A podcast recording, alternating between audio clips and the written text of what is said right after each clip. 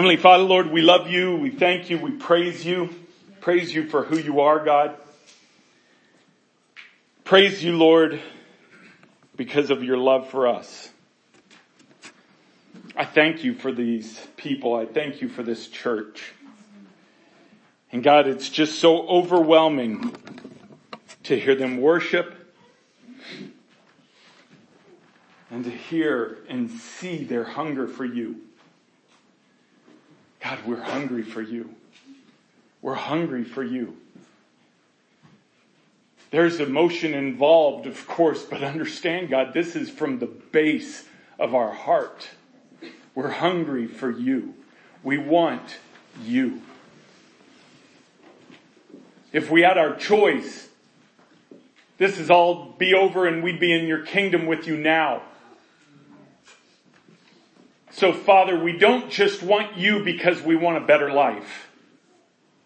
No, in my heart, Father, I could truly care less about this life outside of what you want in it. And that your name is praised when we step out in faith and we fall in love with you. So Father, I thank you for this church. I thank you for their hunger. And Father, might you repay their hunger with your presence. Speak through me, Father, your words only, none of my own.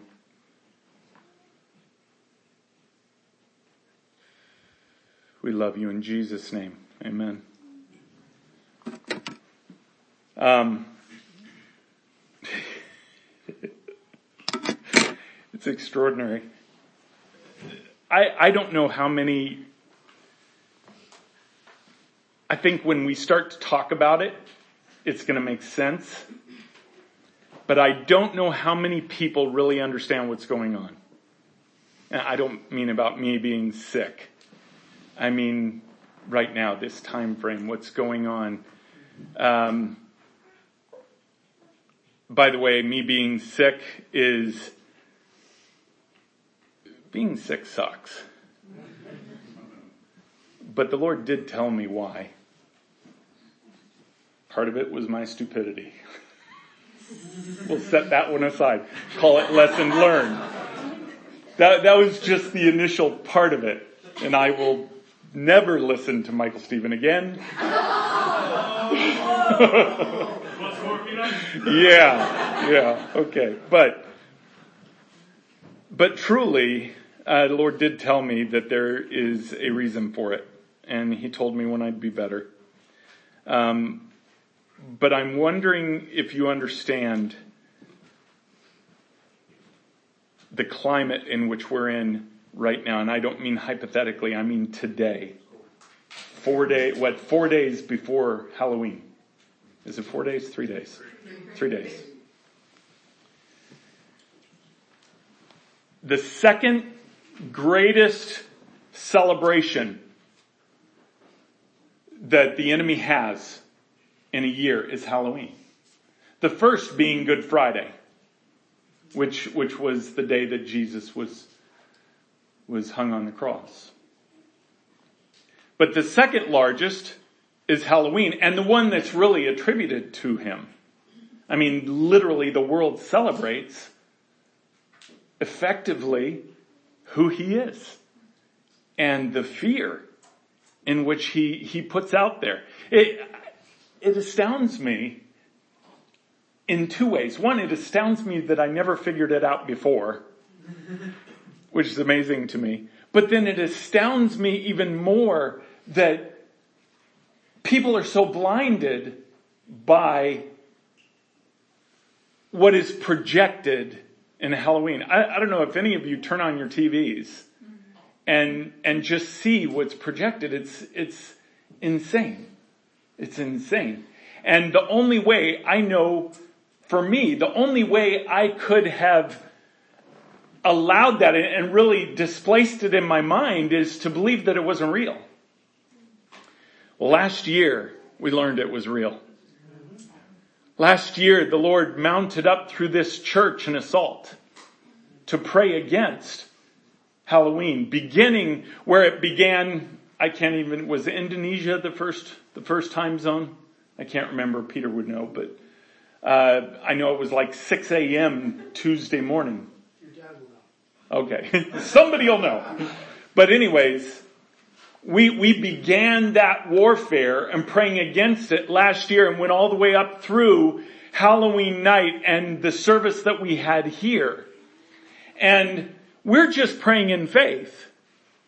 We're just praying in trust that, that the words that we declare, that the Lord declares through us carries weight in this realm. By the way, not fully knowing if that was the case or not. We just did it by faith. And what came out of last year was the beginning of something quite extraordinary, if you remember. See, it's wild. But just a year ago is when we started to see the turning of witches away from Satan. First of all, that night, there was a little baby saved. It was a vision that the Lord gave me that was real time. At the time, we only knew it was true because of the Lord telling us that it was true. But within, I want to say, a week, I think it was a week later, a week later, that same witch that we did not know was the witch that was thrown out of that circle that night, she came to know the Lord a week later. See, God has the strength to overcome anything. That includes what the enemy might try and do. But recognize, and we know this, it's a war. It's a war.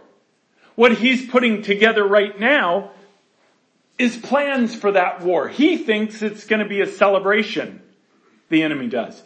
I have news for him. It's not. In fact, what is going to come against him this time will make last year look like a celebration. But I look at this here. Wendy gave me, I had Wendy give me these sheets here. And these, these are the sheets of the sign-ups for, for different hours. We're starting 6 a.m. on Tuesday morning and going all the way through 6 a.m. Uh, sorry, 7 a.m. So through the 7 a.m. hour on Thursday morning. And these are the signups that people have signed up for these time frames. And I gotta tell you, it's, it's sparse right now. Guys, I need you to sign up. You can say all day that you're part of the army. You could say all day that you're part of this group that's going against the enemy. But if you don't sign up, then you're not part of the organized effort. Obviously you could pray on your own. Anybody can pray on their own. But look historically and the organized efforts fueled by God's plan in that, that's what brings defeat to the enemy. So I want everybody in here to sign up. I want everybody in here to be a part of this effort. And, and for those online, and, and I know that there'll be many that see us from, from uh, all over the world. I know there's not a way for you to sign up, but understand that this Tuesday, 6 a.m. Eastern Standard Time in the United States is when we begin. And we go through the 7 a.m. hour on Thursday morning, which would be the first. Again, Eastern Standard Time in the U.S. Join us. Join us in this fight. Another thing that, that will be available to you, I, I don't know if he's going to uh, um, email it out, pass it out, put it on God's Probably Okay, we'll put a link on Messenger, but it's it's some guidelines on how to pray against Halloween. It's really good. It's got some really good stuff in there. Um, but there are some things that I'm going to reveal I don't know when. Um, Lord will show me when. I, I, I can't do it this morning. Um, I don't know if it'll be right before we begin, although most, most people won't be awake. So Lord will help me figure that one out. But there's some strategies that he's given, um, that, uh, that, that I am going to reveal. Um, I will say this though, and Father, just place, place this in your stealth, uh, somehow confuse the enemy from hearing this very thing, even if they hear the words. In Jesus' name. Failure gains momentum to produce failure. If we get him at the beginning, it'll continue to produce failure throughout the rest of the time. The beginning is critical. I know it's 6 a.m. in the morning, but the beginning's critical. In, fact, what, what's probably going to happen is we'll do a prayer call that 6 a.m. And that's where I'll, I'll reveal some of this strategy. But if we can start coming against him hard at the beginning, the Lord will bring defeat to him early on. And that will just mushroom. It'll mushroom. By the time he ever gets to the States, I don't even want him to come. I want him to be so frustrated that he goes, and I know this is what he'll do, that he'll go back up to the court and he'll go back to what he knows he can do. So I want him off this earth. I want him up there in defense and not offense because we're on offense. All right. So, so this is going to be available. Um, I want to make sure that people sign up for that. And, and then we'll, we'll give out more specific information, but I think, I think that first morning, Tuesday morning, 6 a.m., we'll do, we'll do a prayer call. And so anybody can get on it. And, and that first hour, we might just do that all together um, for those who are awake. but um, uh, but be encouraged. It, it's interesting because I I look at anybody ever play sports where you go into a big game. Okay, when I played football, when I would go into a big game, there wasn't a time that I was not sick. And, and it was like, a mix of emotions. And, and I don't mean sick like my body was ill, but, but it may as well have been. You know, when, when your, your, you know, your stomach's queasy, your, your mind's moving a, a thousand miles a minute. Um, you just, I know for me, it was just, it was that way until the first whistle blew and I'd go down and make the first hit. Then everything was fine. It was in the normal time zone again, right? That's how I feel here. That's how I feel coming up to this Halloween. I feel like this is an incredible opportunity for defeat for the enemy. Now I do know we're not the only ones praying. People are praying all over the globe. So what we do in our part, God will take that and He will fuse it with everybody else. We don't have to know them. They're brothers, sisters in Christ. We just do our part. So I, I got to tell you, even, even being really sick this past week and everything else, um, it has, it has gotten me excited in the fact that Satan thinks he got something over and he just didn't. He has no clue what's coming at him. No clue. I want you to turn in your Bibles to 2 Timothy this morning, as I was asking the Lord, should I go or uh, should I have Alexis preach? And and the Lord, He told me that uh, He would keep me uh, good enough to be able to stay in one place. But then I said, okay, Lord, what do you have then? And He gave me this passage here. And in this passage, as I was reading it this morning, he laid out a, a little simple three point outline. But this has to do with where we are right now. It has to do with, I don't know if you've noticed, I've noticed a discouragement in people. Um, I've noticed way less people on the prayer call. Right? I mean, we, we would, we would usually average 15, 20 people or whatever. We've been doing, what, Corey, five to eight this, this whole week.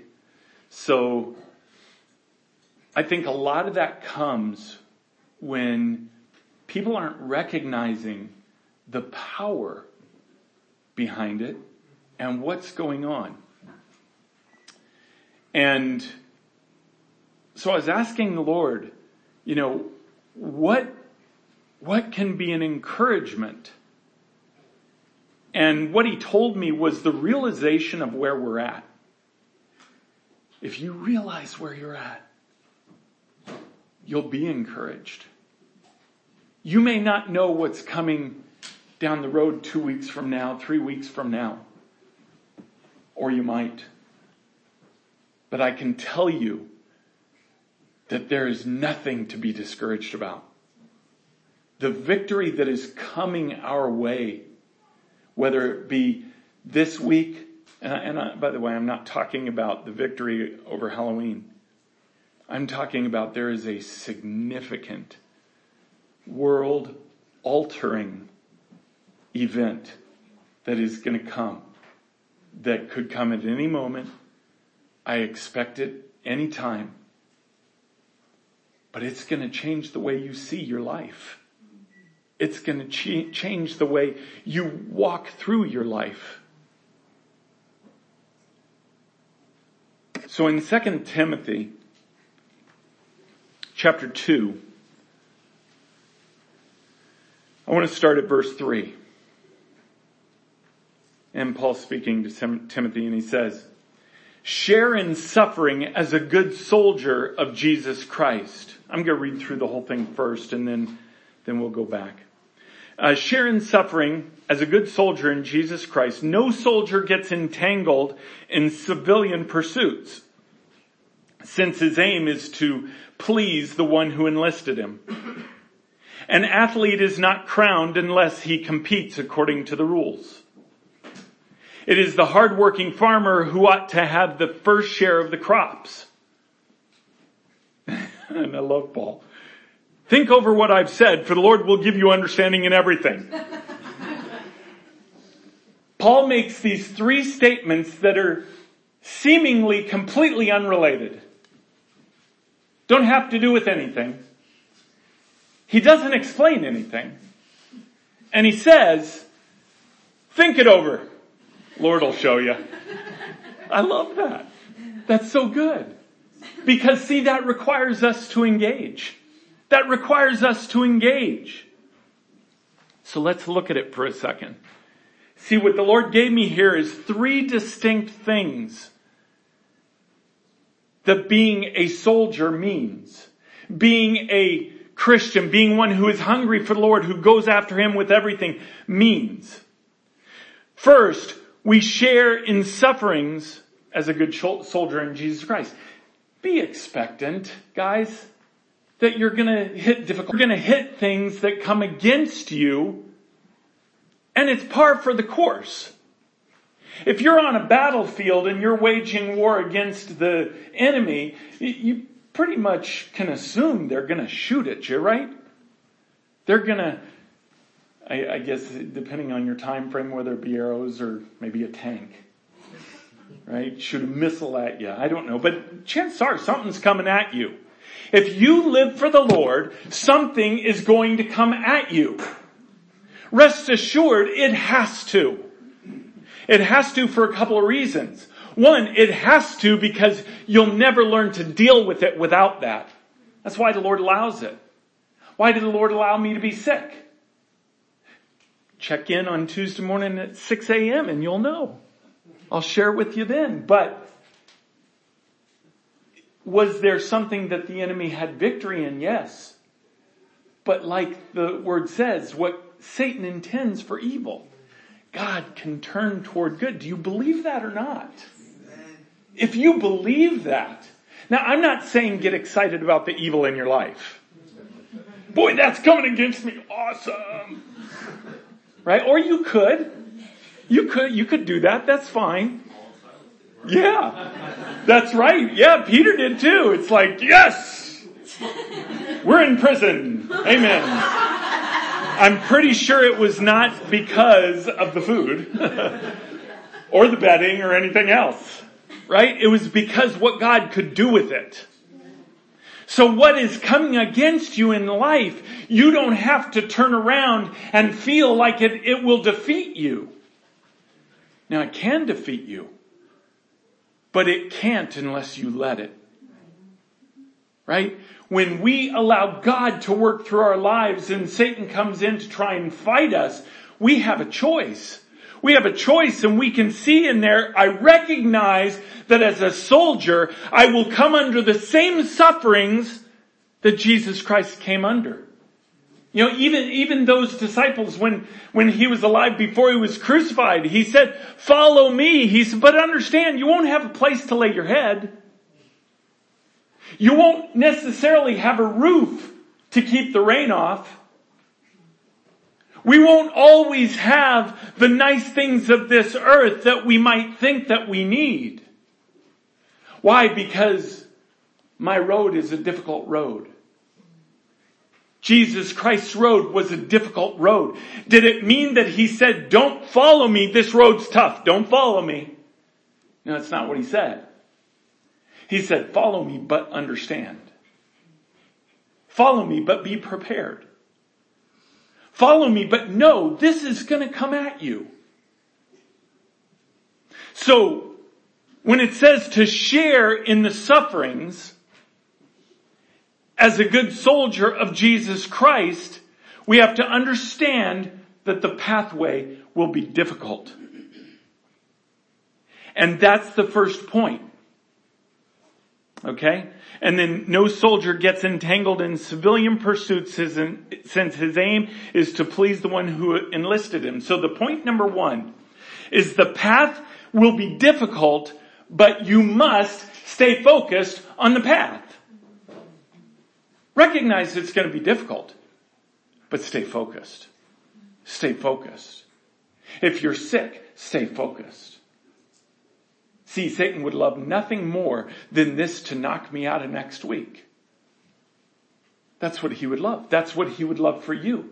He would love for you to be so busy that you can't sign up for an hour or multiple hours. He wants you to be so tired that you won't do that because, well, somebody else will cover it. Stay on the path. Recognize the path is tough, but stay focused on it. Stay focused on it. Now it doesn't mean that you have to be this way 24-7. I, I know when I used to get ready for football, if, if I felt the same way I felt right before the game, right at kickoff, and felt that way the entire game, I wouldn't make it the whole game. Right? I mean, literally, you're expending energy in the preparation. You're expending energy in, in what you see coming. And I, I hope this makes sense because once you engage in it and say, Lord, I don't have the strength, but I know you do. I know you've called me to do this. So Lord, help me to get up at three o'clock in the morning when I signed up for this. To pray. But not just pray through this hour, but to pray with power. To pray with the power of heaven. Because see, there's that little baby. Or there's that abducted adult. Or even that adult that has been groomed for this their entire lives. That is planned to be sacrificed. So Lord, I need your power in my prayer to infuse that fight. See, when you do that, he promises to be there with you. So you can't be taken out by other concerns. Lord will show you your path. Right? He'll show you your path. Can't be distracted by anything that comes in the way of that path. Verse 5. An athlete is not crowned unless he competes according to the rules. What the Lord showed me here, this point number two, is that you've got to stick to God's plan for his outcome to happen. Can't be your own plan. Well, Lord, I, I love you. I'm a, I'm a soldier. I know we're gonna, we're gonna, uh, do this thing here, but you know, I, I kind of have my own way of doing it and, and I'm kind of, kind of do this and do that and, and do you see what Paul's saying here? He says, understand what this is meaning. God has a plan. God has a specific plan. God certainly has a plan to come against this Halloween. But in a broader sense, God has a plan for your life. God has a plan for everything that you deal with day by day. He has a plan that includes down to the detail of what you're doing, but all the way out to the broad strokes. But either way, if you want His will, you've got to stay within that plan. It can't be that you have to set up your own plan and say, well God, I, I know, I know this part I got because I understand this and I've done this before and, and you know, I'll, I'll, I'll get up and I'll do this prayer and I'll do what I need to do and, you know, I, I know you'll bless it, God, and I'll just, I'll just go through the effort. How different would that be if you did that versus, Lord, I'm going to move my mouth, but I need you to fill it.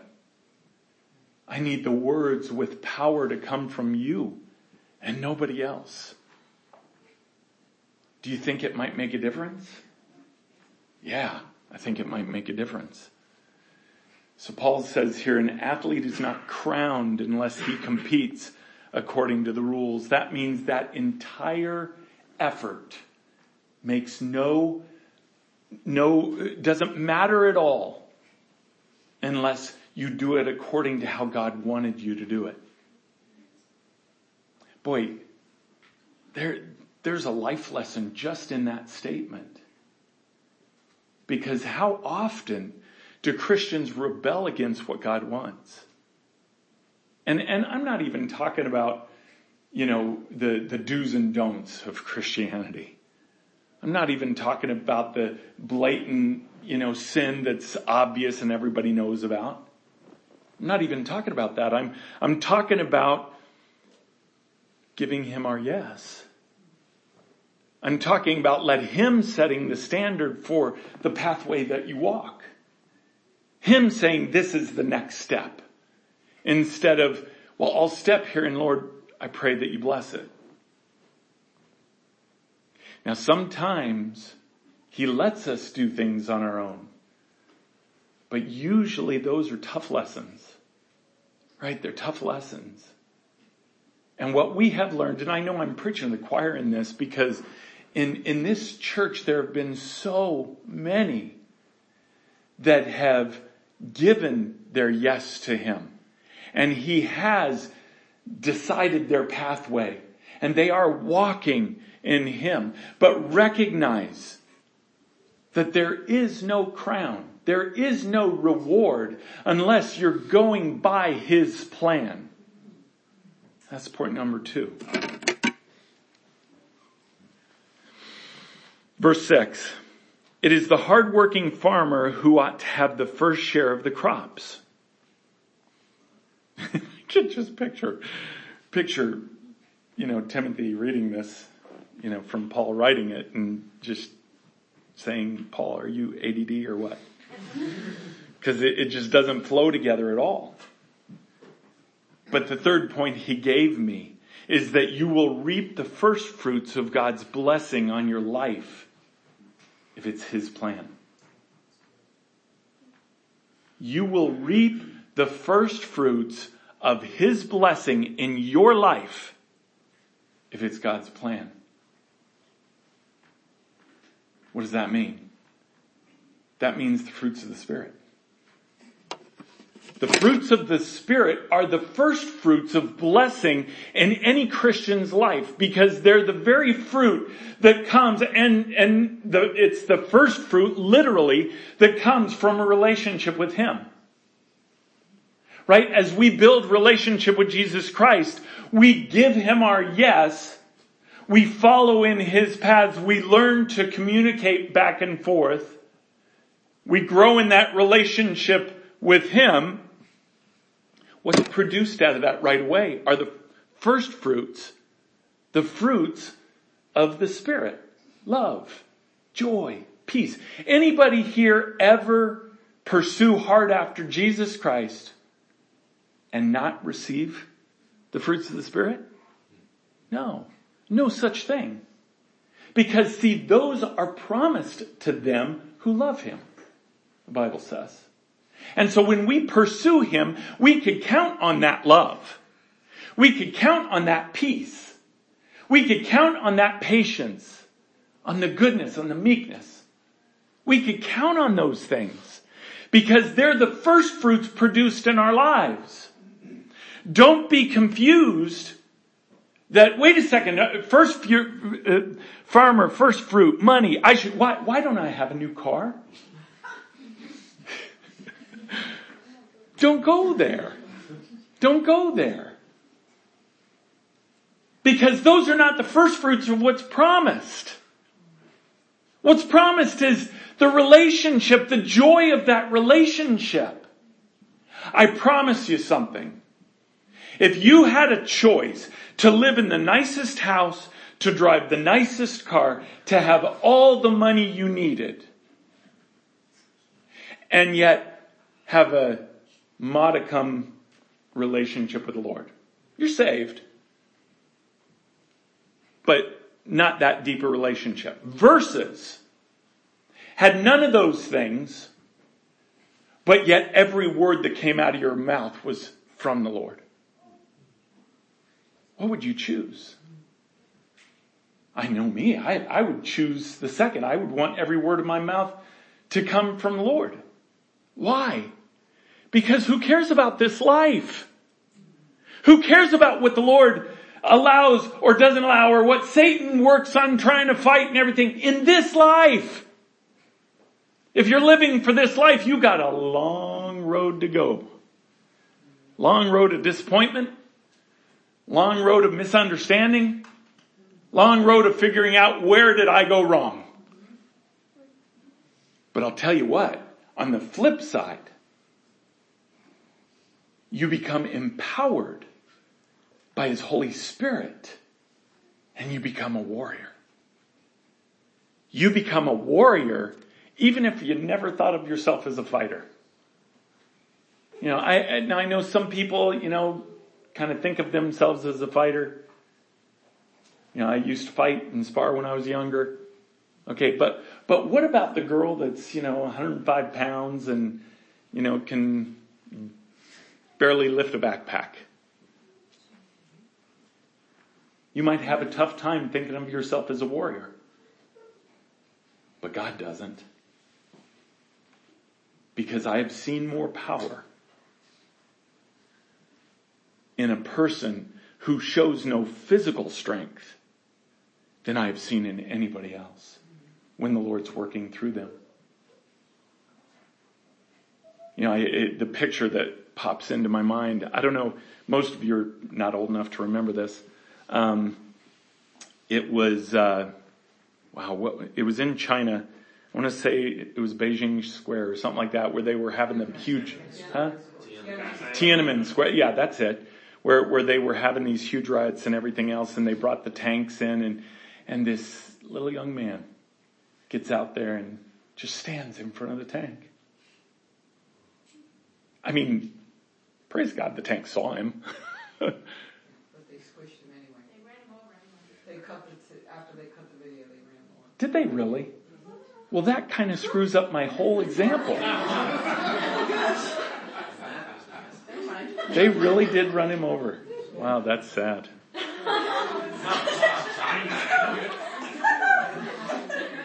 Slowed him down. But slowed him down. Yes. The point is still the same. Because he stood up to stop what he physically could not stop. He physically couldn't stop it. I mean, the fact that he was run over kind of proves that. But it didn't matter. Because what he believed in was stronger than his life. Now, I don't know if that young man knew the Lord. I would guess he perhaps did not.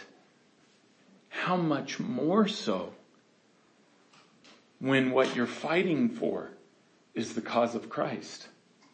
When you know that this world is not the end. When you know that you're going to be in the kingdom of heaven. How much more important is it for us to stand up? Well, I'm, I'm here to tell you, I know you've been preparing yourselves for a long time. You know, the, the bulk of this church has. There is this thing that's coming and that will happen. It's going to let loose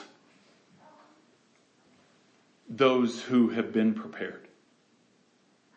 Those who have been so eager to stand in front of that tank. And you're going to have opportunities. Because this world is about to change. This country is about to change. We see signs of birthing pain right now, but you don't see them in the church yet. You're about to see them in the church.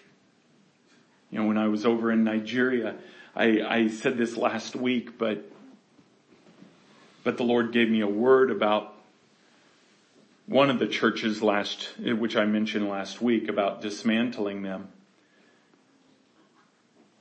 But really, that applied to every religious system. Not just the one. And he's going to do the same in the United States.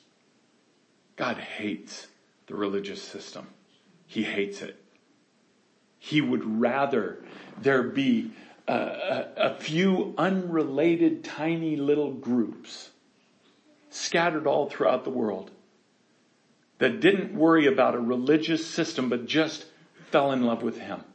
Sound familiar? See, with that, he could do something. See, with a, a young 15 year old kid out taking care of the sheep that just was in love with the Lord. He could do something with that. He could take that kid and he could change the world. And that's exactly what he did. That's exactly what he did. There was no fear in that. If there was fear in David's heart, you don't see it. I, can't wait to talk to him. Because it's like, dude, did you ever feel any fear at all? Or did they just write it in a way to where we couldn't see it? I would imagine, I would imagine with David, he felt fear. I don't think anybody doesn't. I think he's running toward Goliath. He's swinging the thing and he's saying, okay, well, this is where I really hope our relationship was correct. but I trust you. I trust you and I'm going. See, that's where you're at right now. That's where we're at. We're running into the face of the enemy. And we got the stone loaded. See, we don't have to deal with the outcome ourselves. The Lord will. We just got to throw the stone. And that's what we're going to do beginning Tuesday morning. I want to just finish. Let me, let me just read down through the rest of this starting at verse 8. Remember Jesus Christ, risen from the dead, the offspring of David, as preached in my gospel, for which I am suffering bound with chains as a criminal. But the word of God is not bound. Therefore I endure everything for the sake of the elect that they also may obtain the salvation that is in Christ Jesus with eternal glory. See, Paul's fight was not for himself. He established his relationship. When you establish your relationship with Christ, you begin, you begin to fight for others instead of fighting for yourself. Because you know Jesus is the one fighting for you. The saying is trustworthy. For if we have died with him, we will also live with him. If we endure with him, we will also reign with him. If we deny him, he also will deny us. If we are faithless, he remains faithful, for he cannot deny himself. I encourage you to dig into those verses. I'm not going to take the time to do it this morning, but I'll, I'll give you a couple of hints. First part is straightforward. If we die with him, we'll live with him. If we endure with him, we'll reign. Don't expect to reign if you don't give him your life. Don't expect that when we're with him for eternity, that, oh, well, now everything's good because, yeah, I'm, I'm just with God now. No, there's a difference of reigning with him. If you want to reign with him, you got to give him your yes and endure with him. If we deny him, he will also deny us. By the way, this is not talking about those who are not saved. That's a scary thought. If I deny him access to my life, I could choose to do that even if I know him as my savior. I can know him as savior and say, you do not get to do what you want in my life. I have my ticket to heaven, but I need to control this life myself. Sadly enough, most Christians, even, even if they wouldn't maybe be that blatant about it, that's exactly what they say in their life. See, I have to control this, otherwise this falls apart. Otherwise, I don't get this in my life. Otherwise, this person won't love me. This person, they, they, they won't do this for me or whatever. See, these are, these are opportunities in our life where even being saved, we can deny Him. And see, when we deny Him, He is not going to force that relationship upon us. He will pull His hand back and He, He will not allow that relationship. A relationship is a two-way thing. We can't force a relationship on Him and He will not force a relationship on us. A relationship is mutual agreement. But I love the last part. If we are faithless, he remains faithful. Because he can't deny himself. Ultimately, his plan will continue. It may not be that it continues with what he had you doing if you say no. But he will not deny himself in his plan. You've heard it said that if Lord has you do something, you step away and Lord will put somebody else in there to do it for you. He will not deny himself. And he will not deny the, the people who wholeheartedly build relationship with him. He can't. Because that's what he died for. That's what they created us for, was that relationship. So I want to encourage you today, as we go into this next couple days, you know, we're not going to see each other again. I mean, except for like on the prayer calls, stuff like that. We're not going to see each other again until we're more than halfway into this cycle. You know, by the way, it's Wednesday night. We're not getting together Tuesday night. We're getting together Wednesday night this week. But don't think that we're not together. We need to have a mind frame of being together. Being together in prayer. We've got a prayer call tonight. We've got a prayer call tomorrow night. And then it starts at 6 a.m. Tuesday morning. Yeah, I would say so. Yeah, definitely. And and by the way, anybody who wants to use the prayer call, um, you know, if there's a group of you praying over a hour period and you want to use the prayer call, it's available to you. Anybody could call in and use it, so it's available for you to do that. But understand you're in this together. We're all in this together. We are a single front moving toward this end goal of what God wants. Let's pray. Heavenly Father, Lord, we love you. We thank you and praise you, God. I thank you, Lord.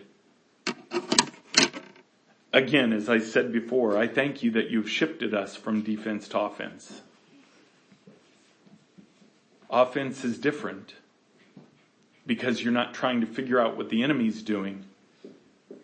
Instead, you're trying to, you, you have us figuring out your strategy for the enemy. So Father, we just lay our lives out prostrate for you to infuse your strategy into our lives, into our hearts, into our words, into our prayers. Father, be, between now and Tuesday morning, I know you're going to reveal so much more strategy. So much more. So Father, we just, we just say yes. We ask for the greatest single defeat that Satan has ever, ever realized since manipulating people on this earth. I pray for that in Jesus' precious name. Amen.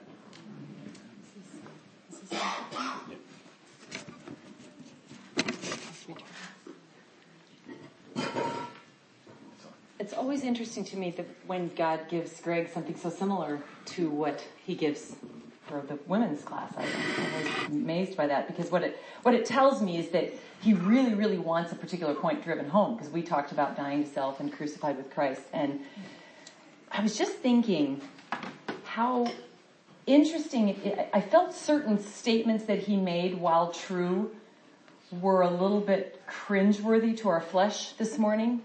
You know, when you talk about not caring at all about this life, that's it's a hard it's a hard paradigm shift. And what the Lord brought to my mind immediately was, you know, one of the, or the first commandment in Exodus 20 is, "Thou shalt have no other gods before me." And because I kept thinking, why is that cringeworthy? Why is it difficult to for have him say, it doesn't matter about all that, all the things we need, the car, the house, the the things, versus a great relationship with God. And I thought, why is that such a difficult, you know, I mean, literally people seek out churches that will tell them how they can prosper in this life. I mean, that's, you know, that is the health and wealth gospel that is attended by thousands and thousands in one church. And I thought, why is that? And when you imagine making that choice, I thought, you know, what it really boils down to is there's a, there's a, there's a love for something else that whether we are admitting it or not, there's a love for something else that's tying us and entangling us. And that's the concept of no other gods before me. All throughout scripture, but especially in the Old Testament, he talks a lot about idols. You know, idol worship, idol worship. An idol is anything loved over God. And idol worship was the abomination that, that, you know, it was all these detestable gods.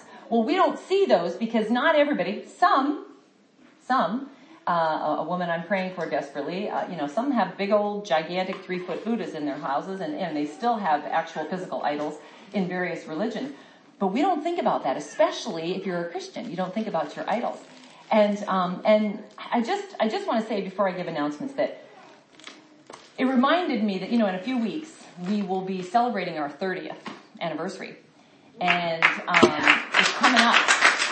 And that's just mind blowing. And you know, it's, it's really about paradigms because I gotta tell you, thank you for that. Some people celebrate that with you.